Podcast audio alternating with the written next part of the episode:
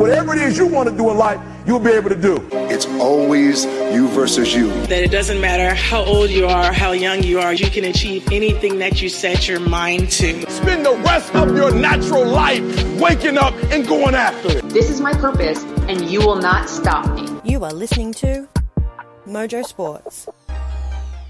Yeah, hello and welcome to Mojo Sports, the NFL show, episode 15. My name is Dan Frost, and as always, I'm supported by the best panel in the business. And tonight we've got a full, well, we've got a full crew. We've got Stacey, we've got Alex, and we've got Bec. Guys, let's get straight into it. The question I have for you off the top is, you know, with the NFL that's looking to expand, and obviously they go around the world playing games, typically in, in London. If you could choose, where would you host uh, an NFL game internationally? Uh, Bec, going to start with you. Um, yeah, like it's pretty cool to see the fans around the world, not just in America, interact with the game and go and watch them play. How lucky are anyone who lives in England feeling that they get those two games every season? I'm super jealous. Um, I think somewhere in Europe, Germany or France would be a pretty cool place um, to see it go. I just think those type of European kind of countries are super big on sports and have a massive fan base regardless of what sports are. So you get a decent crowd and some pretty cool interactions. Yeah, look for me, I, would be sort of, um, you know, tackling one of the Asian countries. So I think Japan. I, I think you know they, they just. I think they would, uh, as a culture, I think they'd get it. You know, they're quite fanatical about their about different sports, and um, I think they'd be quite interested to see, you know, just what uh, you know what what what what football's like at this level uh, in the NFL. Um, Stacey, what about yourself? I have to go Australia. And I preface this with in 1999, the Broncos and the Chargers were out here. 73,000 people attended at ANZ Stadium. So we've done it before. And I think with, you know, getting the Olympics and all that sort of stuff, I think that it's only natural that they come to Australia, to Sydney, so we can all just bask in the gloriousness that it is an NFL game. Alex, what about yourself? Um, as someone who's had the pleasure of actually going to a national game in London, I actually saw uh, the Colts versus the Jaguars in 2016 um, when they were in London. So that was pretty cool. My family have seen the Bears when they're in London. I think it was like 2017, 2018. So my family's been lucky enough to go see those international games, and they're super, super fun. For me, I think when you look at these games, you're actually got to look kind of international markets. And as someone who's kind of grown up in that world, Hong Kong, I think would be a top seller for that. Just because you've got such a large international community from the UK, from Europe, from the US, from Australia. So you'd get kind of the clientele that are that are super kind of into football. So I think that would be a great one. But first international game, Jets v Falcons should be interesting. All right, guys. Well, let's jump into our first segment tonight, and that is the huddle. Leave no regrets out there. That is what a real champion is made of. And for the Philadelphia Eagles, the long drought is over. How about those Chiefs? A touchdown and a title for the Patriots. I can't believe it. They have completed the greatest comeback in Super Bowl history. Those will be the best memories. Yeah, and for our new listeners, the huddle is where each week we pick a team to focus in on. And Bec, uh, you're going to like it tonight because tonight we are focusing in on your Seattle, Seattle Seahawks. Got to start with you. You know, this is a very proud franchise, very popular franchise, but um, yeah, I, I, guess you know this the season's been a little bit up and down. But yeah, talk us through the Seattle Seahawks.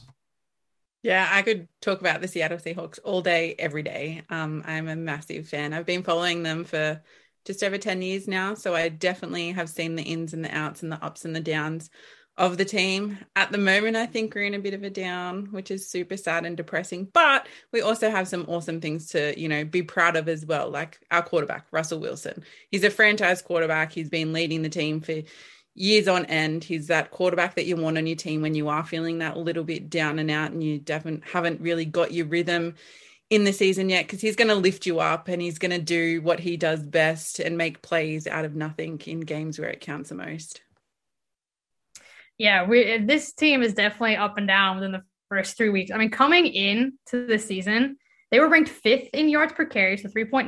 So that's pretty good as far as defense goes. Yards per game, they averaged 95.6, so still fifth. So pretty solid kind of front seven for the defense. Their defense going into week four is currently ranked 32nd. Yeah, we have I mean, shocker. Yeah, 440.3 yards per game, Yeah. allowing. I guess. Oh it- god!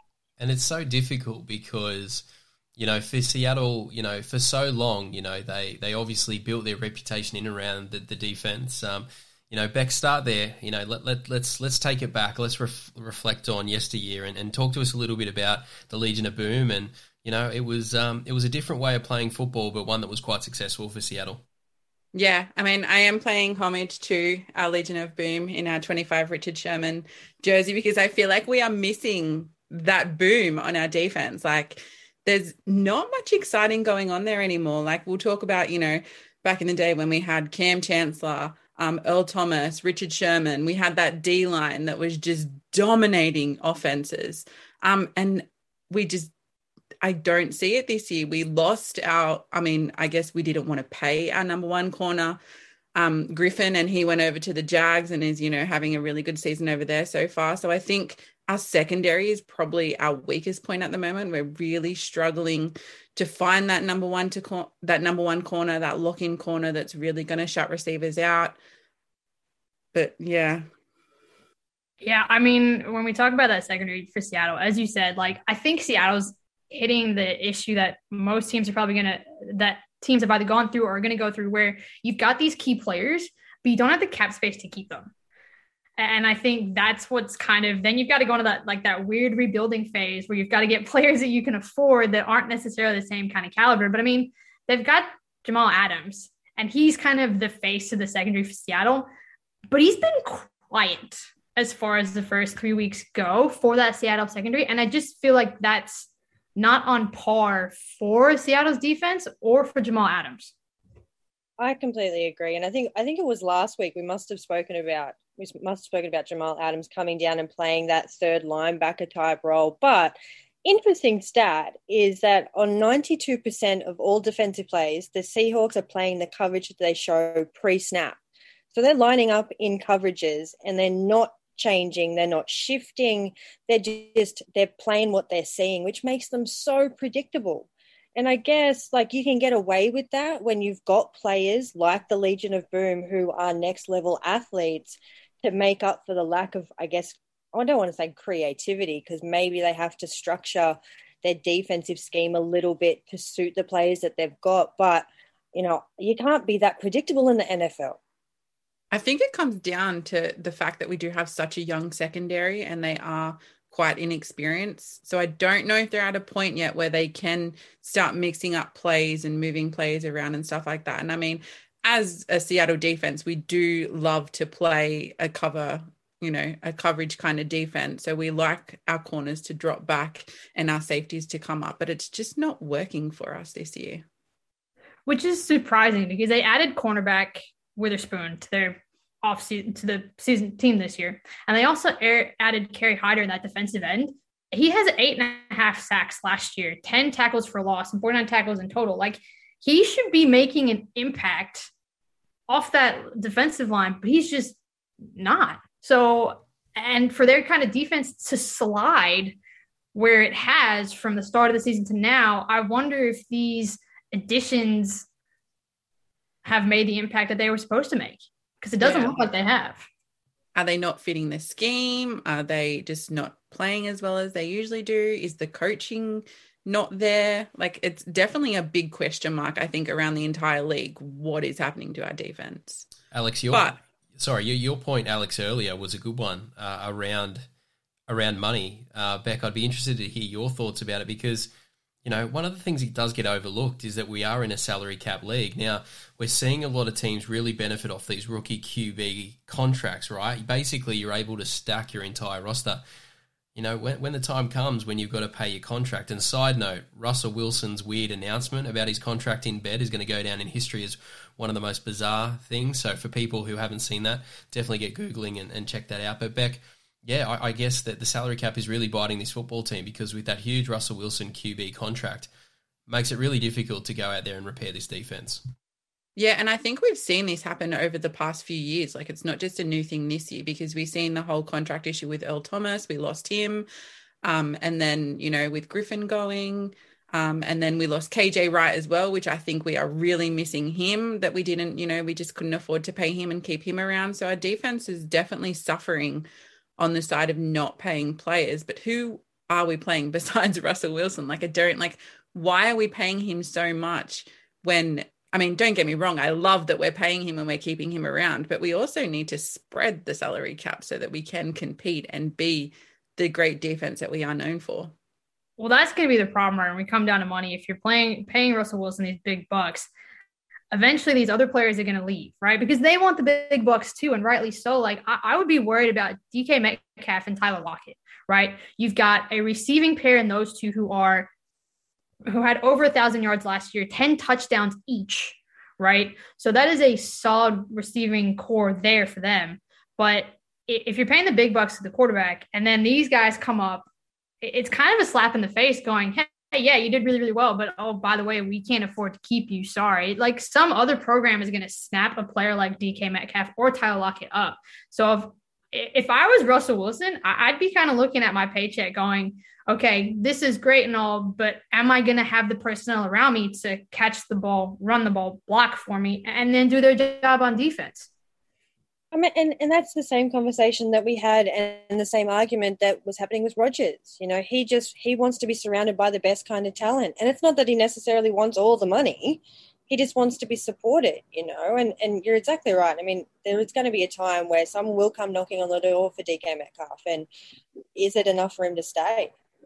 Yeah, and I can't blame them because, like, you look at football, it's a business. Like, as much as we love it as a sport and a hobby and enjoy watching it and stuff, for the players and the clubs, it's a business. So they have to do what's best for business. And if for that player to go somewhere else is best for them, I can't blame them. Um, but what I wanted to mention, which I forget now, so you go, Barker.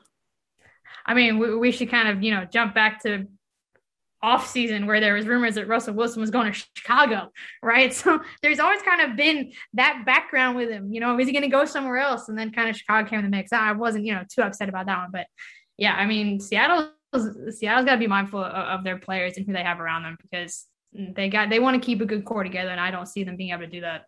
Yeah, let's not forget as well that we only had three draft picks this year. Out of seven rounds, we got three players. So that's definitely somewhere else where we need to be better at to instead of trading our draft picks away for all these players who aren't doing great things for us. Maybe we need to get our picks back and start building from the bottom again. Yeah, I I think you might be a little bit right there, but I think that there is a positive when it comes to the Seahawks, and I think that it is the ability of Russell Wilson just to be awesome Plus, you know, Chris Carson, you know, he's he's not bad. He's not bad at all. I mean, he's no Marshawn Lynch, and you know, if we're referencing Seattle Seahawks, like that's the reference that you go to, right? But you know, um, Rashaad Penny also not bad. Like they're two solid running backs that are definitely capable of of knocking up some solid yardage, especially behind an O line that's you know like you know one of Alex's favorites, you know, Kyle Fuller. You know, so I think it's I, they're good things. It's just the defense is just not right for you guys right now. Yeah, surprisingly, our O line is probably the best it's been in a few years. Like, I think this season so far, I've seen them give Russell Wilson the most protection that he's had and the most time in the pocket without having to scramble and make up plays. So that is a bonus. So we are doing something right. We have rebuilt our O line and we are heading in the direction on that side of the ball, but we've just dropped the ball on the other side. Yeah, I think you know, obviously the let Russ cook was that, that was the whole thing. You know, let's move away from our traditional, uh, you know, uh, you know, a Legion of Boom, and, and, let's give him this offensive powerhouse. And uh, you know, Russ, he's happy to cook, but he just just needs a little bit of support there. So, going to be interesting to watch. All right, guys, let's jump in with our predictions now. Um, Stacey, going to start with you again. This team is very much up and down. The Russell Wilson factor makes this very very difficult. But yeah, what's your thoughts on the Hawks? I think I'm going to stick. I'm going to go with a ten and seven record. Um, they're definitely capable of winning some games, definitely. And I think if if what Bec said about the you know the secondary being quite young and there's still some room to improve on defense, like I think if Pete Carroll is an amazing football mind and he's going to be able to scheme up something defensively that's going to help. I just think it's going to take a little while to get there. Yeah, look for me. I, I think we're using the. Um, I think we're on the same page. For me, I've got ten and seven, only because I just don't have the bravery to. Uh, yeah, I, I, guess predict a Seattle Seahawks team to be under under double digit wins. I think, uh, you know, that would just be that would be quite difficult. However, I will say this: with a team that's so offensive minded and so so much focus is on that side of the ball it, just makes them very, very vulnerable to injuries. So for every offensive injury they have, and, and this will happen in the NFL, you've got to take a win away. So that's where it makes it really, really difficult when you're so unbalanced. So for me, ten and seven, uh, but that's uh, that's keeping everyone healthy on that side of the ball. Um, Alex, what about yourself? For me, I think having a team that is just so up and down like they are right now, like it's fine to kind of be up and down one week, but they've kind of been up and now they're kind of just hanging down, right? So they're just they're not. You, I would like to see them pick up week four. I, I don't know if that's going to happen for them. I think their defense needs a lot of improvement. I'd like to see if any trades kind of happen along that front throughout the season, but who do you trade to get good defensive players is my next question. But for me, still a winning record, not in the double digits. I see them going nine and eight. Yeah, and and Bec, uh, I'm sure you want your team to win out, but uh, what's your what's your predicted record? I do. I do. But I also think that this is probably going to be the toughest season that we face, not only as a team, but within our division as well, right? Like four teams in our division are all ranked in the top 10. I think we have the hardest division coming like in the league at the moment. So, and that's six out of our 17 games that we have to really compete and work hard for. And then we also have in our schedule the Packers, the Steelers, the Saints. Like they're not going to be easy games. Um, so I think it's going to be a really tough season, but I am going to back the Hawks and hope that they can, you know, move some things around or just learn from the past two weeks and get back to where they are and what they know and play the football that they usually play and go 11 and 6. All right, guys, let's jump into our next segment now the match. The most anticipated match in history, ladies and gentlemen. Uh, let's get yeah, and each week on the match, we well we place two players up against each other, two coaches, and they go toe to toe. And this week, well, we've selected two heavyweight coaches. Alex, I'm going to throw this one to you. We've got Pete Carroll from the Seattle Seahawks coming up against the great Bill Belichick from the New England Patriots. We've gone with some of the, the heavy hitters in the game. Let's start with uh, with Bec's favourite, uh, with, with Pete Carroll. Talk to us a little bit about his journey, I, I guess, pre NFL. Um, yeah, I guess his journey in, into the game. Yeah, I mean, he's been around for a while. I think when you're kind of looking at the two coaches, um, Pete Carroll definitely definitely has a great college coaching career. He was at USC. He was a graduate assistant for the first four years of career. So he's been around for a while. Um, but, but what when you kind of look at his kind of pathway as a coach, and you look at the teams that he coached, and you look at the teams that Bill Belichick kind of coached, Pete Carroll was there first, and then Bill Belichick just kind of snuck in and was like, "I'm now going to take over your spot." So I think it's kind of interesting when you look at his career. You go, well, did Pete Carroll pave the way for Bill Belichick to be who he is? Even though Bill Belichick's been in the league for a very long time, but at the end of the day, what's interesting is that they've both been defensive coordinators. So I think when you look at their coaching career, they're both very defensive defensive heavy, defensive mindset. They've been defensive coordinators for a while. So to be able to have kind of that record as a head coach, I think is phenomenal for both coaches, right? Because sometimes a defensive coordinator comes in a head coach and they struggle with the offensive side of the ball. Um, but yeah, to have kind of their history and everything. I mean, Bill, uh, Pete Carroll's been in the in the league for 16 years, and Bill Belichick's been there for 27. So he's got a few more years on him. But I didn't realize that Pete Carroll is actually a year older than Bill Belichick. Yeah, no, he, he's certainly getting on, but uh, you know he's rocking that grey, uh, white uh, hairstyle. You know he's he's looking he's looking pretty fit for his age. Bec, um, let's talk about Pete because obviously technically, you know he's obviously built quite a successful CV. But one of the things that I wanted to call out, and it's an important part of coaching, is his ability to manage personalities. I mean. One of the things that Seattle is known about is having very, uh, you know, let, us say, I guess, quite extroverted uh, personalities, colourful personalities in the locker room. Talk to us about that side because Pete's ability to manage these personalities has sort of been a testament to his time there in Seattle.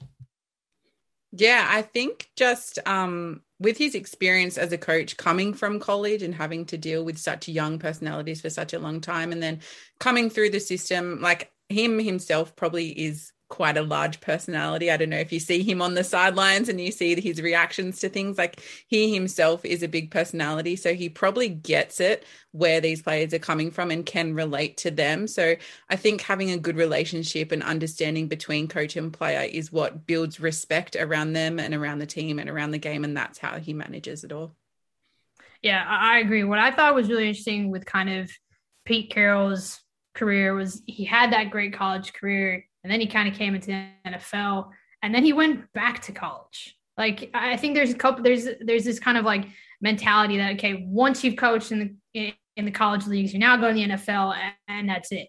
Whereas Pete Carroll kind of went, nah, or USC offered him a very great, you know, paycheck and job, so he couldn't turn it down, which either or balance it out doesn't really matter. Um, but yeah, for him to kind of go from 90 to 93, he was defensive coordinator for New York Jets. 94, he's the New York Jets head coach. 95, 96, he goes again defensive coordinator for the Niners. And then 97 to 99, he's the head coach in New England. Now, after that, he takes a break and he goes back to college. And, and he's the head coach for USC from 2001, 2009. So I, it's, it's just an interesting kind of play for him to kind of be in the league and be with some substantial teams for the first couple years he was in, then kind of go to USC and have an impact there um, and then kind of come back and have a really big impact at, at, at Seattle. Yeah, I think he's just the type of person that's going to do what he wants, regardless of whether it's the right thing or the path, the right, you know, the normal path to follow. He's the type of person that if it's right for him and that's what he wants to do, he's going to go and do it. And he's done that. So it's made him a better coach, I think, to be honest. All right, Stacey, we've got to bring it up. Uh, someone was going to. Obviously, you don't have such an illustrious career in the NFL without a few things not necessarily going to plan. I jump in here because there is a little memory uh, of Pete Carroll in a certain Super Bowl against a certain football team where there was a little bit of a controversial call that um, I guess will forever be on his legacy. I guess, yeah, you know, we're going to poke fun at it, but how do you come back from that? I mean, that was that was an unbelievable moment in time. Talk us through that whole incident and yeah, how he's been able to sort of recover from it. Oh, I mean, as a Patriots fan, it was like one of the best Super Bowl experiences I've ever had. I'm so sorry, Bec. I'm so sorry. You know, just you, we're doing the typical Super Bowl thing. You know, you're sitting outside, we're drinking. There's, you know, football's on the big screen, and then it's coming down to that last second, and it's to win the game. Seahawks have got Marshawn Lynch, and they're two yards out. Uh, yeah, yeah and then Wilson decides to throw it and it gets intercepted, you know, and the Patriots win. Um, I mean, man, that game was just it was one of the better Super Bowls I've ever watched. I mean, most Patriot Super Bowls are pretty good. So, but I mean, Pete Carroll's come back from that and to sort of, and I think it's exactly like what you said. Like, you know, he's he's just that different kind of guy, and he has so much respect for the players that they are. You know, he lets them be themselves, and that's the best thing that you can want out of a coach for sure. Yeah, no, definitely. And I think, you know, if nothing else, he's definitely created a handbook for coaches where if you're trying to win a Super Bowl, you know, probably best to hand it to an historic running back if you want to uh, if you want to get the job done there. All right, guys, well, let's jump over and have a look at his competitor tonight, which is the great Bill Belichick. He, uh, you know, he's done a few things in this league as well. He's won a few titles. Alex, going to throw it over to you because obviously we're a little bit biased as a, with a couple of uh, Patriots fans on the panel. But yeah, from the outside looking in, talk to us a little bit about Bill.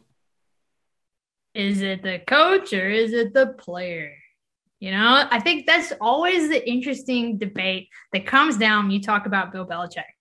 Is is it Belichick or is it Brady? Was it Brady that made him look good? Was it Belichick that made Brady look good? And I think to some degree, it's both, right? To have the work ethic and the talent that that what that is was is Tom Brady still um, and, and that kind of knowledge and that background game. I mean, again, as we talked about with Pete Carroll, Bill Belichick, defensive coordinator, a couple clubs. He was a special teams coach. He was a linebackers coach. Um, he coached the Browns 91 to 95. So he's been in systems that weren't like particularly great, you know, but I, and he's, I think he's kind of learned from those systems and gone, okay, here's how not to do football.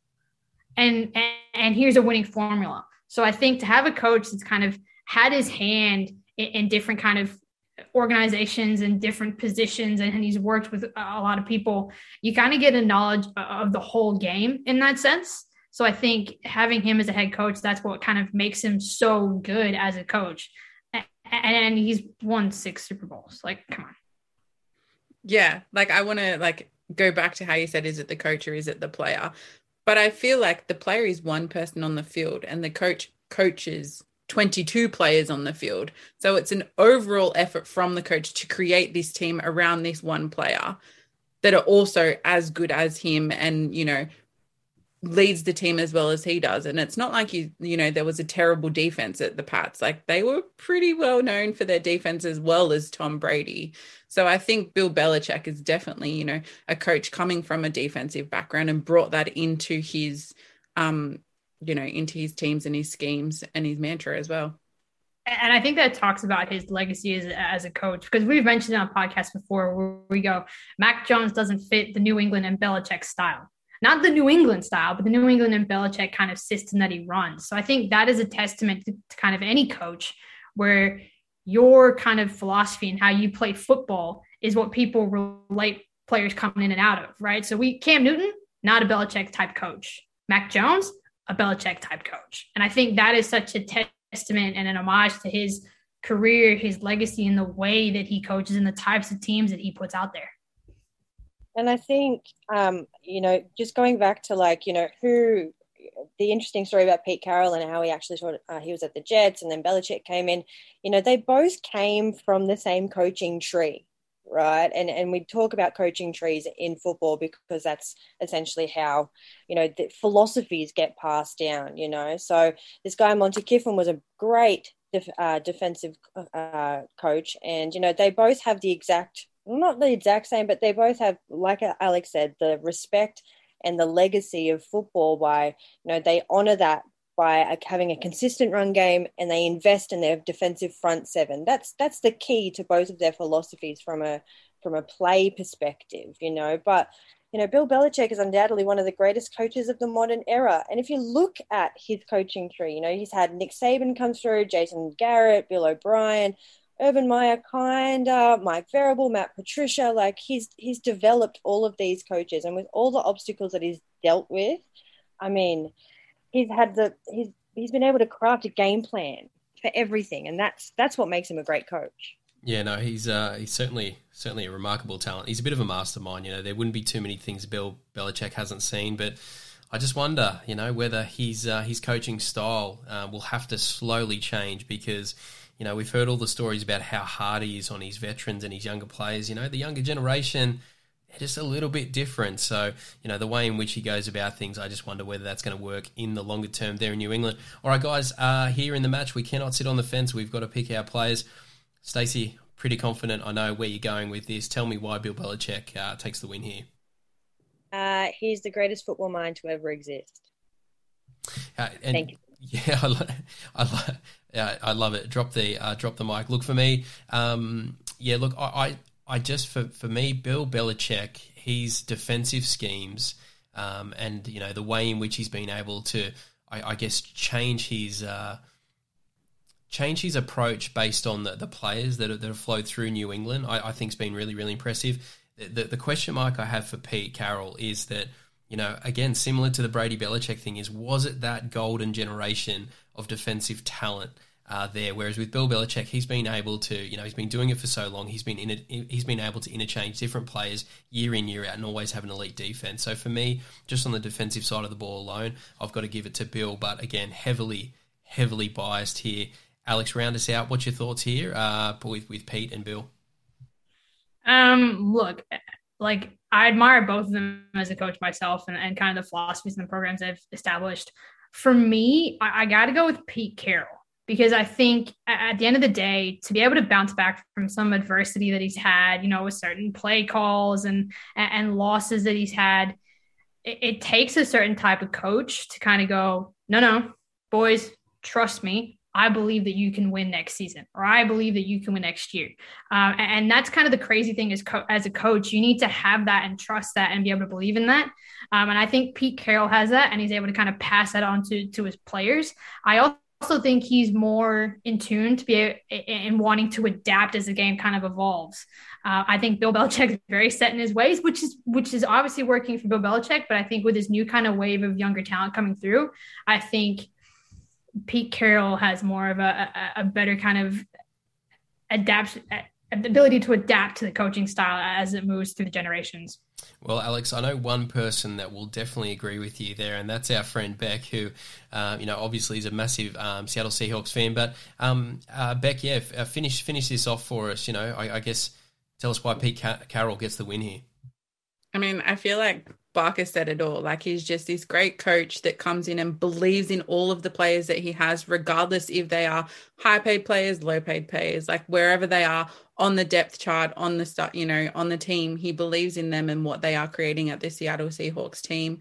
He um he just he sparks you up. Like you just look at him and you want to play for him and you want to do your best for him. And I think all of the players on the team um want to do that and he makes them want to do that as a coach. All right, guys, let's jump into our final segment for tonight, Rapid Fire. And we're going to talk all about that and a whole bunch of other things. What you need to know tonight. Sincere apologies to Matt Damon. We ran out of time for him tonight. We'll get him on the air again soon. So finish your whiskey Oh, my boss is singing closing time. Maybe that's what you're hearing. Yeah, and this week on Rapid Fire, we've got a bit of an interesting question for the panel. Which coach from any era would you want to come back and coach in the NFL? Stacey, going to start with you.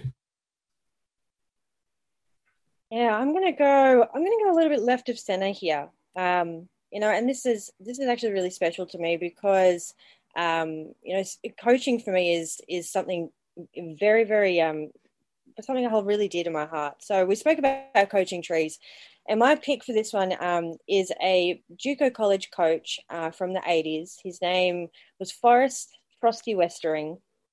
He was actually inducted in the College Football Hall of Fame, um, and he coached for 40 years during that whole time, he won, you know, 305 games. He's ranked ninth um, in terms of NAIA coaching records. Uh, it's an all-time victory. And, I, and, you know, I've, I've spoken about this, but the reason why he's so special is his coaching tree has ended up being passed down through generations of football in Australia. So he was the man that inspired my favorite coach, Wolfie. Um, and it's the philosophy of a culture of love and joy in, in like the purest respects of the words, right? So yes, he was a great coach in terms of his fundamentals. Uh, you know, most wins of all time, um, but winning was only ever byproduct of the culture that he was creating. So you know, things like being a servant warrior and play with love and joy, and and make the big time where you are. You know, kind of like just be a moment because it's a fleeting kind of moment is is just something that we've you know we've grown up with during our time of football, and it's something that I hope to pass down to you know anyone who I ever coach. So that's that's my pick. Yeah, nice. Look for me. Uh, I, would have to go with uh, with Nick Saban. Uh, I think I've spoken about my uh, my bit of a fandom for the Alabama uh, football team, but if we take it back, uh, Nick had his shot in the NFL, and I, I, guess how things could have been different in the NFL if you know Drew Brees had have had his clearance with his injury. Obviously, um, you know wasn't passed by the Miami medical team, uh, and then from there, you know everything happened from there. Obviously, Nick um, you know, obviously didn't last in the NFL and has, and has stepped out into the college game. We know what's happened. And I'd like to say that, that I'd love for him to join the NFL because of his tactical brilliance and all, all, all of his experience. But for me, it's his press conferences. I could watch Nick Saban press conferences back to back, and I quite often do on YouTube. That guy, he is, uh, yeah, he's, well, you wouldn't say he's funny, but um, just the way in which he interacts with the media, it's uh, it's a bit of a giggle. Um, Alex, who's your choice here? Um, any coach to come back and, uh, yeah, join the NFL? For me, it's got to be the golden age of the Chicago Bears. Da coach, Mike Ditka. I mean, first off, he's just like, he just embodies this kind of awesome human being. I mean, his look in the like 80s was just like that nostalgic look with the mustache, with the, you know, with the vest, with the Bears. So it just, it, he just has a reputation alone without even his coaching going into it or having it play into it. So I mean, he was 12 and 6 as far as playoffs go for the Bears.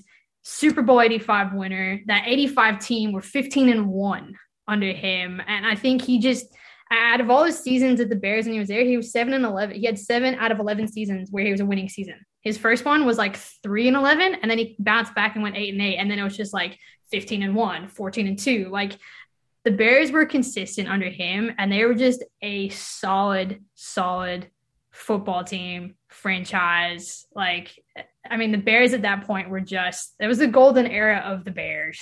And I would just love to bring him back just to see what, what kind of coach he would be to the players now, because I think to some degree, he just, he's that old school coach where it's like, y'all need to toughen up. Like, I would have loved to have been uh, like an assistant coach under him because I feel like he embodies kind of like that tough love, kind of old school coaching that I kind of base my coaching off a little bit, where it's like you know at the end of the day, it's it's fundamentals, it's defense, it's the right way to the right way to do things.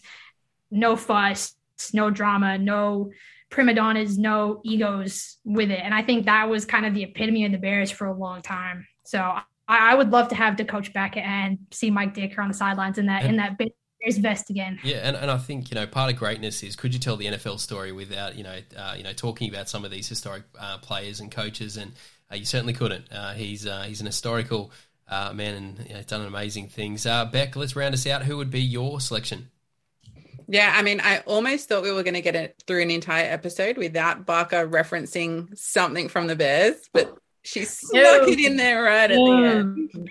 Um, this week I'm going with John Madden. Like I actually watched his A Football Life documentary the other day. It just kind of popped up and I was watching it and I was just in awe of how much he wanted um, to be the best. Like he talked about it when he was in high school and playing football, and then he had this injury and he didn't get to play. So instead, he went through the coaching pathways and ended up being the head coach of the Raiders and led them to a Super Bowl championship. But along the way, his um, philosophy was to just play hard, be yourself, and play hard. And all of the players around him, I think, respected that and um, did come out and play hard for him while also being able to be themselves and not be restricted within to certain schemes or expectations, you know, about showing up on time. And I mean, sorry, no, that was one of the rules that he wanted was to show up on time, but like dressing the part, like wearing a suit and being that formal football player, they got to be themselves um, while playing under him. So yeah, I would love to see him come back. I mean, I think he still is in, involved in football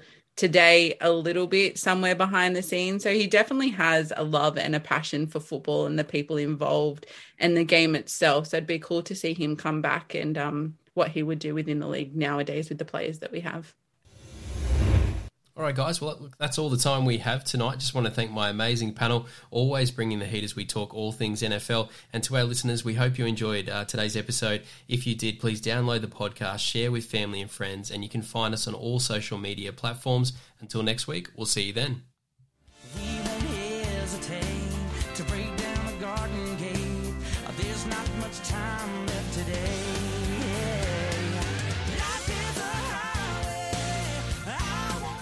You have been listening to Mojo Sports. Thank you for your support, it is very much appreciated. The team and I are trying to build something a little different here, so everyone's support is very much appreciated. Continue to support the podcast, download, subscribe, check out our social media channels, give us a follow, and be sure to tell your friends about Australia's best kept secret. This is Mojo Sports.